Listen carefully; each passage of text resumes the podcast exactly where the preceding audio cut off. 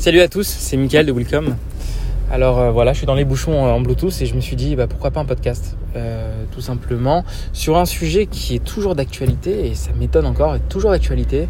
C'est cette ces interprétations farfelues données à BDD et TDD, la liaison entre les deux, quelle est la différence entre les deux. et, je pense vraiment que beaucoup de monde en fait n'a rien compris sur le sujet. Alors je vais essayer de dire parce que moi c'est un sujet que j'étudie depuis quand même 2011. Donc j'ai pu lire beaucoup de littérature à ce sujet et comparer un peu toutes les visions possibles parce que c'est un, un, sujet où les interprétations sont très très nombreuses. Et il y en a que quelques-unes vraiment qui font sens. Et je vais vous parler de celle qui me fait le plus sens pour moi et qui a marché. C'est-à-dire qu'on n'est pas juste là en train de dire voilà c'est comme ça que ça doit se faire. C'est derrière il y, a, il y a, quand même 9 ans de, de travail derrière qui ont prouvé que c'était efficace. Donc le principe. Aujourd'hui on dit TDD, ça teste, c'est test unitaire qui teste la technique et BDD c'est un peu plus macro. Ça va tester justement le côté fonctionnel. C'est archi faux de entièrement faux. C'est complètement faux.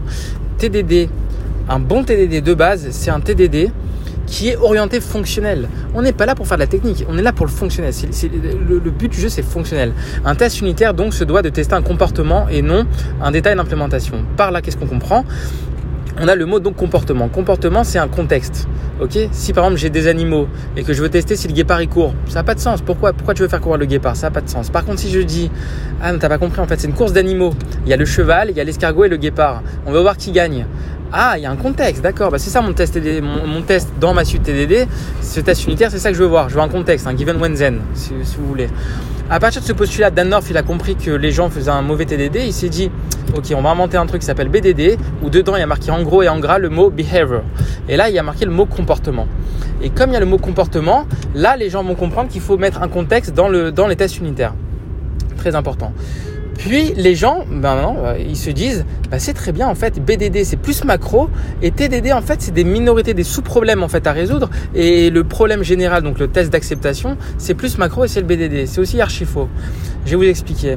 Le, le, le, but du jeu de BDD déjà c'est pas technique, ça n'a rien de technique.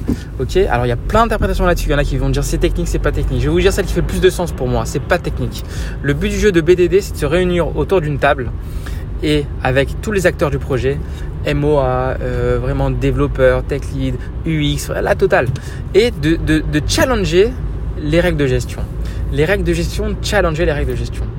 Et, ça, quand on challenge les règles de gestion, on en illustre, on, les illustre par des exemples. Avec les exemples, tu comprends que tu as des quiproquos en fait dans les discussions depuis tout à l'heure, et tu vas donc les résoudre grâce aux exemples. Les exemples font émaner font, font, pondent en fait ces, ces quiproquos et mettent en valeur ces quiproquos et du coup toute l'équipe est au courant et toute l'équipe agit immédiatement pour essayer de se mettre d'accord à la fois sur les termes, sur le sens, sur le perfectionnisme de l'US que j'appelle perfectionnisme ça veut dire quels sont tous les cas à gérer pour, la même, pour une même US, jusqu'où on va, c'est un petit peu ça, c'est le niveau, jusqu'où on va pour régler cette US. Et donc c'est hyper intéressant. De là, on va sortir des scénarios. Les scénarios sont donc des exemples de règles de gestion. Il y a, pour une règle de gestion, tu as plusieurs exemples. C'est un dénouement qui est, donc qui survient en fonction d'un contexte. Et donc on a une suite de scénarios en fonction euh, chaque scénario en fait va, va, va exposer un contexte avec son dénouement. Le but du jeu, c'est de trouver tous les, toutes les combinaisons de contexte et dénouement qui sont utiles pour le projet. Et en fonction du nombre de scénarios, on va comprendre si c'est une application complexe ou pas. Donc c'est hyper intéressant. On comprend par là qu'il n'y a strictement rien de technique, c'est que oral. On parle de concept. Et les gens vont te faire du BDD avec, en fait, en pensant que c'est du test. Mais il n'y a, pas de test en fait là-dedans. C'est pas du test, c'est de la conversation. Euh, c'est de la conversation. Et, le test, euh, les gens vont se dire, bah voilà, bah, je vais faire des tests avec, euh, je lance mon API avec de JSON, je regarde le résultat. Non, c'est pas ça. Et là, vous passez à côté du concept total de BDD. Donc, on a ces scénarios, ces exemples, super. Maintenant, le but du jeu, c'est d'implémenter le code qui suit. Très bien. Comment on fait? Comment on fait? Est-ce qu'à partir de ce, fichier qui rassemble les scénarios, il y en a qui feront du Gherkin? Très bien, mais c'est pas obligatoire. Et de ces scénarios, on va commencer à coder. Ok, si on commence direct à coder et sans test ni rien, enfin sans façon, sans spécification, j'aime pas le mot test, c'est pas des tests, sans spécification, à ce moment-là, très bien, euh, c'est l'échec du projet instantané. Le but du jeu, ça va être maintenant de prendre en fait ces éléments ces éléments euh, donc de scénario et essayer de les faire agréger dans l'application. C'est ce qu'on appelle la pratique ATDD, Acceptance Test Driven Development. Il y en a qui diront que c'est l'inverse. Moi, je fais partie euh, de ceux qui comprennent que c'est complètement logique. Dedans, il y a Test Driven Development, il y a le mot développement. C'est à partir de là que ça ressemble à TDD. TDD, je suis désolé, mais c'est quelque chose qu'on fait à l'ordinateur. Donc à ce moment-là, ATDD, c'est la pratique en fait qui se, se greffe à TDD. Et on va voir c'est quoi la différence. La différence, elle n'est pas dans le fait que ATDD, bah, c'est plus gros que TDD ou autre. Pas du tout. Donc je reprends l'exemple. On a, on a je vais expliquer tout ça. On a le scénario. Ok, le scénario, on va implémenter ça. Le fait de prendre ce scénario sous forme de fichier comme un Gherkin par exemple et de le mettre dans l'application, ça, c'est la pratique ATDD. C'est-à-dire qu'on va rendre euh, la spécification exécutable. Une fois qu'on a euh, cette chose exécutable, on va pouvoir justement écrire un code tremplin qui va en fait appeler notre vrai code, mais qui n'existe pas encore là où les gens se trompent. Parce que les gens se disent ouais mais voilà euh, euh, j'ai mon test et euh, je, vais d'abord tout coder et ensuite mon BDD aura du sens, je vais faire mes tests d'exploitation ensuite. Ça n'a pas de sens parce que le but c'est de se faire guider. Ok, le but on a fait tout, tout, tout ce charabia pour un être sûr et certain du vocabulaire utilisé, du sens utilisé, du perfectionnisme de l'US avisé, etc. Et ensuite, on va se faire guider par cela. En ce qu'on appelle programming by willful thinking, on va essayer de se guider dans, dans, dans, l'algo à écrire. Pour cela, on a besoin de deux choses. Deux intentions. Un, ne pas s'écarter du sujet. C'est la première, première chose, quelque chose qui ne fait pas s'écarter du sujet. Ça va être ces scénarios-là qui vont être exécutés par la machine, qui vont nous dire tout de suite, tu as répondu le sujet, t'as pas répondu le sujet. Ça, c'est clair. Et le deuxième cas, c'est il nous faut une méthodologie qui va, ou un truc magique, j'appelle ça un truc magique, qui va nous permettre de découvrir l'algo à écrire. Je vais prendre un exemple pour que vous compreniez bien la différence entre BDD et TDD et vous comprenez en fait que c'est la même chose. C'est juste l'intention qui est différente. Ok. Le BDD, prenez jeu de bowling. Dans un jeu de bowling, très bien, un jeu de bowling, vous avez plusieurs lancers, 20 lancers, et il y a des spares, des strikes, des nombres. Et dans le dernier lancer, si tu fais un strike, tu as 3 lancers au lieu de 2. Bon, c'est assez compliqué. Euh, voilà. Et on te, on te, fait un BDD, donc on te fait un exemple de règle de gestion. On te fait un exemple, par exemple, la partie, euh, euh, une partie vraiment variée. Par exemple, voici l'exemple varié. Quand je joue 3, 4, spare, strike, etc., etc., ça fait 127. Maintenant, monsieur le dev, code-moi ça. S'il commence à coder juste parce qu'il a l'aspect qui commence à coder, ça va pas lui servir parce qu'il n'est pas guidé. Il pourra s'écarter, il pourra avoir des problèmes, il pourra peut-être penser trouver le résultat, mais en fait c'est complètement faux, etc. Il pourra peut-être trouver le résultat, mais avec un milliard de codes morts et de codes inutiles. Voilà. Le but du jeu, c'est d'être harmonieux et de trouver vraiment une élégance au code et surtout de se faire guider, guider, guider pour aller plus vite. Donc le but est quand même d'aller plus vite euh, que sans. Donc comment on fait? On écrit donc ce scénario au format Gherkin qui matérialise donc la pensée qu'on a eue en réunion, là où il y avait tous les acteurs qui précisaient que euh, ce, euh, ce bowling, dans cette condition-là, pour ce jeu de données-là, donc le premier scénario, on a 127, une partie variée, le contexte, ça fait 127. Très bien. On exécute. Ensuite, on exécute. Euh, donc le, le nous dit, grâce à Cucumber par exemple, ça nous dit, mais désolé, mais moi, il n'y a, rien qui marche. C'est-à-dire, en gros, je n'ai pas 127. Je n'ai pas 127. Question, que faire? À ce moment-là, on rentre en programming by Food Thinking. C'est quoi? C'est très clairement essayer de matérialiser ce qu'on aimerait voir. Donc on se met en, mode client et on se dit bah tiens euh, pourquoi pas bowlinggame.rollable par exemple tiens point roll bah voilà ça va être mon, mon, service métier va s'appeler par exemple bowlinggame.roll le bowling game ça sera la classe et roll ça sera euh, la méthode principale pour lancer. Et j'aurai une méthode getScore pour prendre le score tout simplement. Donc on va deviner on, va se laisser guider. On va pas faire les choses trop vite et on se laisse guider. Et à un moment donné on aura rempli donc le pilier ce que j'appelle le pilier architectural qui va permettre justement d'exécuter à bien ce scénario. Et là, on n'aura pas une erreur de compilation, on dira 127 il n'y a pas. C'est non, bah attends, écoute, euh, moi j'ai un nombre X, ça se trouve qu'il a été même choisi arbitrairement, j'ai pas 127. Et là, on va rentrer dans une suite de tests qui est en TDD, qui va nous permettre cette fois de découvrir l'algo à écrire. On va se dire d'accord, premier test le plus simple du monde, c'est quoi? C'est une approche incrémentale TDD, si les gens l'ont bien compris, c'est pas du test. Le but du jeu, bah prenons le cas où c'est une partie nulle, t'es nul. T'as fait que zéro partout. Le score, c'est donc zéro. Contexte, dénouement. C'est bizarrement, c'est la même chose que le BDD, sauf que le BDD était trop complexe d'un coup. Parce que le MOA, il va pas se faire chier à essayer de penser incrémentalement comme l'aurait fait TDD. Donc il va te mettre l'exemple complexe d'un coup. À toi de le découper. Ok? On ne découpe pas le problème, on le simplifie. C'est pas pareil. Découper le problème, c'est faire des sous-problèmes. On reste dans le problème, c'est-à-dire 20 lancers pour donner un score, mais on le simplifie. Zéro. Quel est le minimum de code pour faire passer ça? Bah, C'est zéro. Très bien. Ensuite, on prend les cas où tu fais un partout. On prend des cas pour faire émerger l'algorithme. Plus il y a de tests et plus ça devient générique. Euh, après, on fait des 1. Bah, 20 lancers, ça fait 20. Très bien. Bah, à ce moment-là, on fait euh, et on a, on exécute le test. Merde, ça retourne zéro. Pourquoi? Ah ouais, bah en fait, je vais retourner, ça va me forcer à inclure un paramètre qui est le nombre de qui tombés, et je vais retourner le nombre de qui tombés. Si c'était 0, bah c'est 0, sinon c'est 20. Et là, on, commence après le strike, le, le spare, le spare. Tout, ça, on n'a pas fait passer encore le test orienté ATDD, là. On n'a pas encore fait passer le scénario, parce qu'il passe pas, il n'est pas encore fini. Pour l'instant, on sait faire que les 0 et les 1. Donc maintenant, on fait le spare quel est le minimum de code? Donc ça TDD c'est une autre suite de tests c'est pas la même suite que le Gherkin c'est une autre suite de tests et elle permet en fait de faire émerger le code qui va servir à faire passer le scénario courant qu'on est en train de faire en, ATDD et donc le prochain test c'est spare quel est le minimum de code pour faire un spare et pour prouver que le code a besoin de, calculer de, de, savoir calculer un spare? Donc pour justifier le code à écrire donc bah, on va prendre 9 1 dans le premier lancer ça fait 10 et 1 dans, dans le troisième lancer ça fait donc euh, et, que de 0 ensuite c'est ça le cas le plus simple. Prends-moi le cas du super le plus simple, 9, 1 et 1 et que des 0. Bah dans ce cas-là, le résultat c'est pas 11, c'est 12. Sauf que le code, lui, il me retourne 11. Il me demande le, nombre de qui tomber. Quel est le minimum de code pour faire passer ce code-là sans faire péter les autres tests? Bah, Le minimum de code, c'est très simple. C'est par l'absurde. Tu te dis, bah écoute, euh, tu ce jeu d'exemple 9, 1, 1 et le reste 0, bah c'est simple. Si les deux premiers lancés font 10, je prends tout le score en entier, j'ajoute plus 1, ça marche. Je m'occupe même pas de la, cellule d'après. Ça en TDD c'est valide, ça passe le test. Après, il faudra un contre-exemple. Je vais prendre un spare qui se situe cette fois au milieu de partie, pas au début de partie. Ah, on peut plus prendre la première et la deuxième case. Ah, on est obligé de prendre quoi On est obligé de prendre, de, rendre le code générique, un peu plus générique que ça. Et là, on va calculer en fait dans une frame qui est en fait un, couple de deux lancers, si ça fait 10. Ah, c'est déjà plus, on, arrive vers la solution. C'est déjà. Après, on fait la même chose pour le strike. Le strike, c'est pas je, somme la case d'après, mais je somme les deux cases d'après.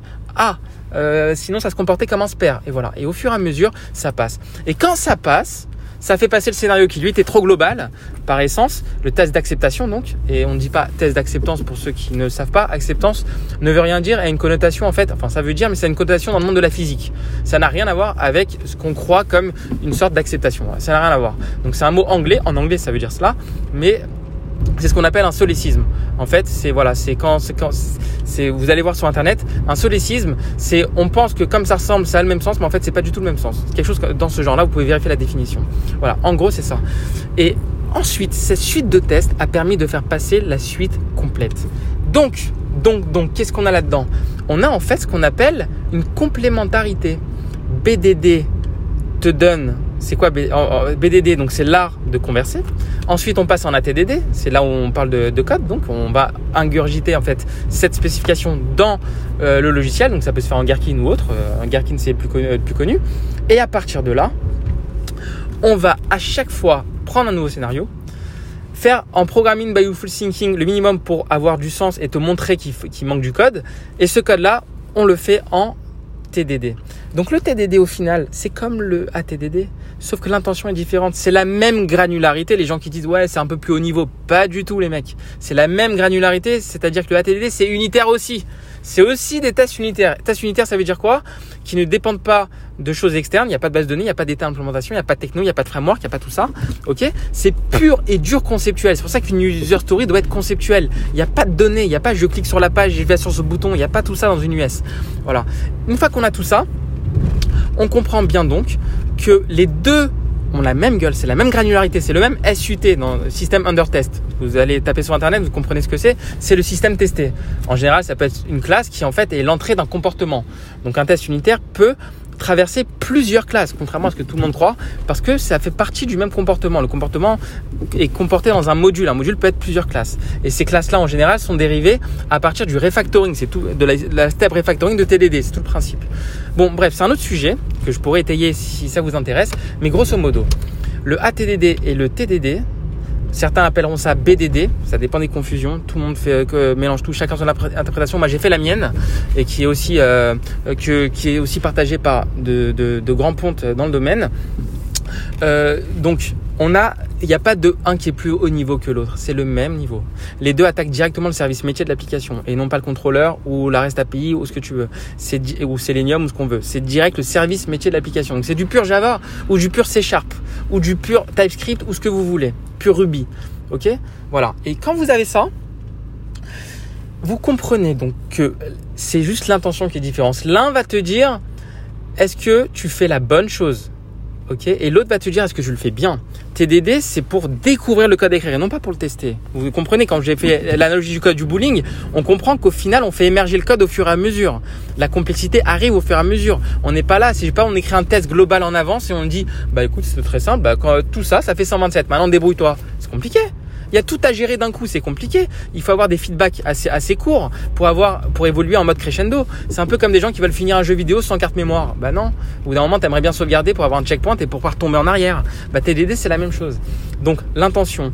BDD, on te donne quelque chose qui en général est finalisé. Qu'est-ce que ça veut dire finalisé? C'est-à-dire que le complexe le problème est déjà complexe. Il utilise toutes les variantes et variétés qu'on peut voir, tous les possibles en fait. Bah, dans une partie de bowling de ce style-là, bah, il y a tous les coups. Il y a des coups simples, il y a des coups qui sont à zéro, des tracks, des spares, c'est compliqué. Gérer tout ça d'un coup, c'est très compliqué. On va donc subdiviser le problème sans le subdiviser, comme vous l'aurez compris, mais plutôt subdiviser la complexité. Voilà, on va trouver les problèmes les plus simples pour faire émerger de manière la plus simple le logiciel. Voilà. Donc je voulais vous faire comprendre par ce podcast que BDD n'a rien de technique. Dans ma philosophie, n'a rien de technique. C'est l'art de converser. Explique-moi l'équipe Roco. C'est très facile. Si vous dites bah, par exemple, moi j'avais déjà connu ce cas, bah, c'est très simple. C'est un logiciel en fait. C'est super simple. À un moment donné, euh, tu dois réserver une, réunion. Tu peux choisir la salle et terminer. Voilà. On va faire très simple et choisir la salle. D'accord. Si tu challenges pas, tu vas te dire, moi je suis dans l'entreprise Toto, on me demande de réserver la salle. Bah, j'imagine c'est les salles de Toto. Mais quand tu creuses et tu demandes un exemple, ils te disent non, t'as pas compris. C'est les salles qui trouvent à côté de l'épicerie, parce que euh, à côté de l'épicerie on a des salles super, et parce que les, invités qu'on aura ne font pas partie de l'entreprise Toto, donc on peut pas les faire venir chez Toto. Ah, mais ça je savais pas. Mais le fait d'avoir un exemple, ça me l'a fait comprendre. Ah. Ah ouais, bah ça a changé tout le logiciel parce que moi dans ma tête je voulais faire un web service qui récupère toutes les salles de euh, de euh, comment dire de récupérer euh, toutes les salles de l'entreprise Toto. Ah, c'est pas la même chose. Et jouer à ce jeu-là, essayez de vous rencontrer au début, même du projet, même pendant, et essayez de jouer à ce jeu-là et vous allez voir à quel point, vous allez voir hein, à quel point vous allez rentrer, vous allez découvrir des quiproquos extraordinaires. Et c'est ça l'échec du projet en général. Quand les quiproquos sont trop gros, bah, euh, même si les codes y marchent, c'est pas du tout ce qu'on avait demandé. Voilà. Donc par ce billet, j'espère que vous avez bien compris que BDD, c'est pas technique, c'est la conversation orale. Si vous n'avez pas de conversation orale, vous n'êtes pas du BDD, ça sert à rien. Et le but du jeu, c'est vraiment de trouver l'équipe Roco, trouver les exemples. Ça va un peu plus loin que ça, mais ça sera pour un autre podcast.